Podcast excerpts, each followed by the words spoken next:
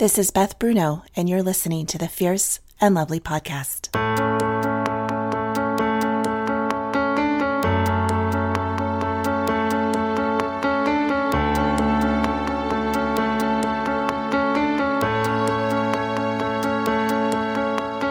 I dream of a time when women rest in each other's presence without judgment, comparison, competition, or fear, when we are known and celebrated when we lay down our shields of protection from the battle, but also from each other, when we can lament without shame and laugh without guilt, when we are one storyline, fierce and lovely women of God. Join me as I talk with fierce and lovely women from around the world.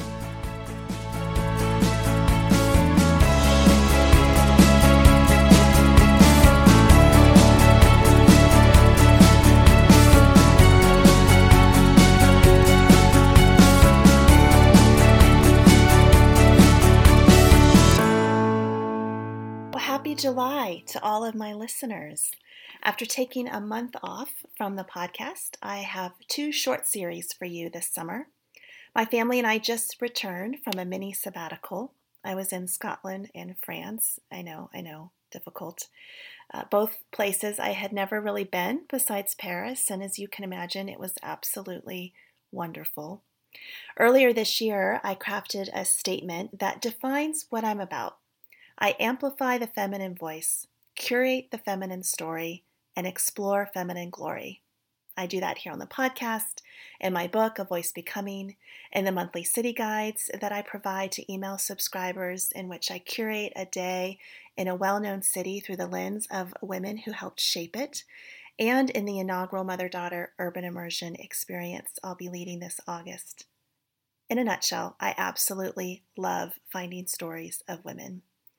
So, of course, you know I was looking for them all throughout Scotland and France. And for the next five weeks, I'm taking you with me on the road, giving you just some short little episodes sharing about some of the women I learned while traveling.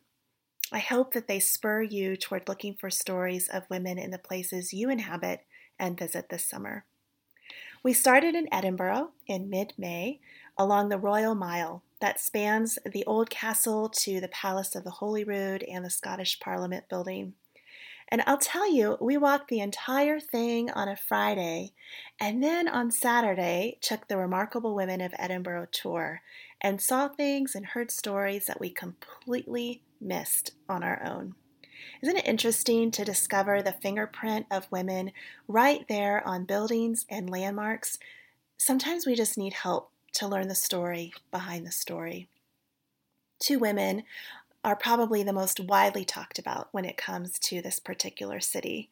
J.K. Rowling, who you all know as the famous author of the Harry Potter series. And she is known for the inspiration that she drew from this city in crafting the world of Harry Potter. And indeed, you can see the cafe where she wrote, whose back room overlooks an old cemetery containing a headstone of one Tom Riddle. And behind the cemetery is a private school whose pupils can be seen entering in uniform. And from there, a view of the towering castle reminds you of Hogwarts. And though Scottish Rowling is not Scottish, she's made it her home, and she donates a vast amount of her wealth to local charities, making her, I think, the first woman who's actually lost her billionaire status. The second most widely known woman when it comes to Edinburgh is Mary, Queen of Scots, who gave birth to James VI in the 16th century, late 1500s. Uh, he was James VI of Scotland, but James I of England, and she gave birth right there in the Edinburgh Castle. And I will tell you that figuring out royalty and keeping track of all of the King Jameses, King Charleses, and King Georges was one of the biggest challenges of my time in Scotland. So, of course, there are many, many more women that you won't read about in the tourist books. My daughter Sophie and I learned about them from Caroline, our Remarkable Woman guide. I chose this particular tour not only because it was about hidden women, but it also supports a charity for women in Africa. Here's Caroline explaining what they do. So, this tour is called The Remarkable Women of Edinburgh, and it was developed by the charity Child.org, who are based in London but who do international development work, working with women and children in Nairobi and other parts of Africa, some of the poorest countries in the world, uh, to empower and support women to have a great start in life and to give that to their children. Their latest campaign is called Team Mum, celebrating the strength of mothers. So the proceeds, the profits from this tour go directly to them, and the tour came about to shine a light on all those forgotten women who don't get their place in the spotlight, who don't have their statues, whose names have been forgotten. So we are bringing them back and acknowledging them. Caroline told us that there are actually more statues of pets in the city of Edinburgh than there are of women. Even the rather newer Parliament building that opened in, I think, 2005 originally opened with an entire edifice on the Royal Mile full of quotes from famous Scottish authors. Not one was a woman. And she thought perhaps to rectify their blunder, inside is an art installation by a woman who started with a question to one woman Tell me a piece of wisdom or saying that you've learned from an inspirational woman. And then she asked her to give her a name of another woman in Scotland. And in this way, she created a map of quotes from women throughout the country and inscribed the quote in their own handwriting in this beautiful ceramic relief on the wall. It is astounding. You'll have to go in and actually ask to be led back to where it's hanging. It's not right there in the front in the Parliament building, but it is beautiful. Similarly, another woman who loves words is this guerrilla artist that Caroline told us about. Uh, so we're at the Scottish Poetry Library. Um, Scotland has a rich literary heritage and poetry we love, um, and we have our own role of Scots Makar, which is kind of like a national poet. Uh, that was set up in 2004. The first one was Edwin Muir, um, and then it became um, Liz Lochhead, and then it became Jackie Kay. She is our current um, Makar. So we've had two out of the three uh, have been women. But we're here to celebrate a woman, even though we're talking about this tour shining a light on hidden women.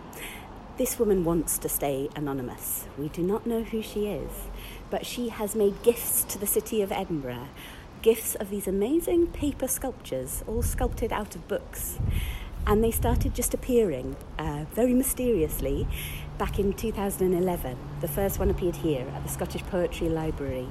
And it had attached a little note to it just saying, in support of libraries, books, words, and ideas. And the only clue to her identity she gave was that she was female, uh, that she was a woman who had been a girl, who'd enjoyed having access to uh, all the libraries and cultural institutions in Edinburgh and wanted that con- to continue. It was kind of a bit of a protest against the arts funding cuts at the time. And over the next couple of years, more of these sculptures appeared uh, 10 in all in the first wave of them, and they would appear at different cultural sites like the Scottish Storytelling Centre where we passed. All with this label in support of libraries, books, words, and ideas, but then maybe adding an extra bit at the end that was tailored towards where exactly they were. Another one at the National Museum of Scotland.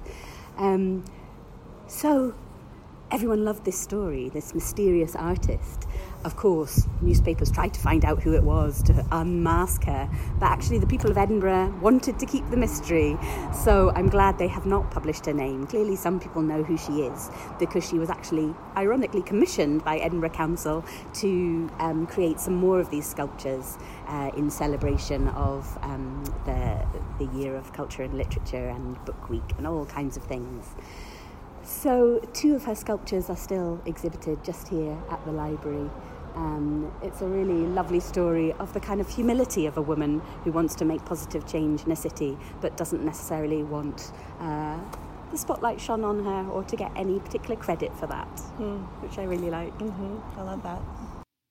My takeaway from all of this is that women have shaped the cities we live in, but are so rarely given notice. But if we have eyes to see and probe, we will find them. They are there. Well, if you're traveling to Scotland in the near future, let me point you to this tour, which I found on Airbnb. It's the Remarkable Women of Edinburgh tour, and it supports child.org.